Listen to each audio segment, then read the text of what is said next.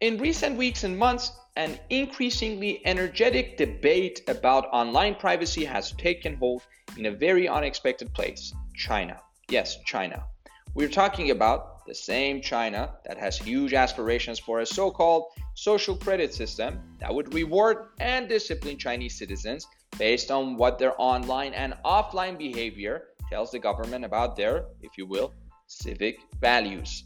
I'm Bruce Valley, buddy. Join me as we'll be exploring internet privacy with Chinese characteristics.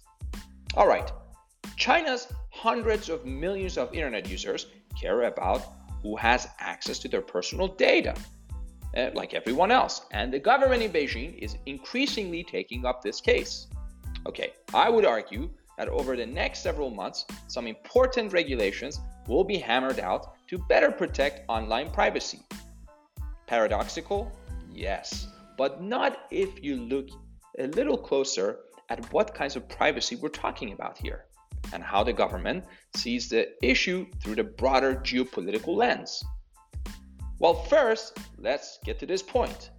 Chinese internet users care more about fraud right now than about government snooping on every single one of them.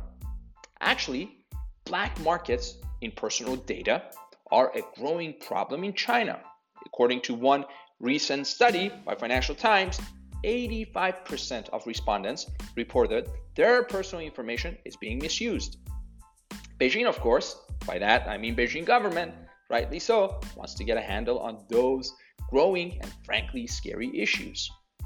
Meanwhile, the public pretty much believes and frankly accepts that the government can easily access citizens' personal information, whether scanning their faces with surveillance cameras or, in a way, sifting through social media posts for content that these users post. For reasons um, of public order or national security, well, obviously minus the court warrant that would typically be required in a democracy like here in the United States. The Chinese government is also looking for new ways to, in a way, promote its homegrown internet companies overseas and rein them in at home. Well, stronger privacy regulations for private sector firms enable China to do both. They increase the chance that privacy-sensitive Western consumers will warn to Chinese, in a way, internet giants like Alibaba and Tencent as they take their web services, in a way, to a global audience.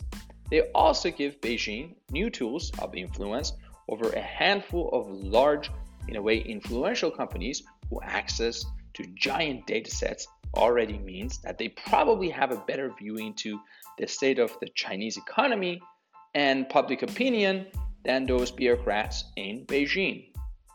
So when you read that China is developing, in a way, the kind of a stringent new privacy regulation that rivals those in Europe, well, we gotta keep in mind, it is still privacy with Chinese characteristics.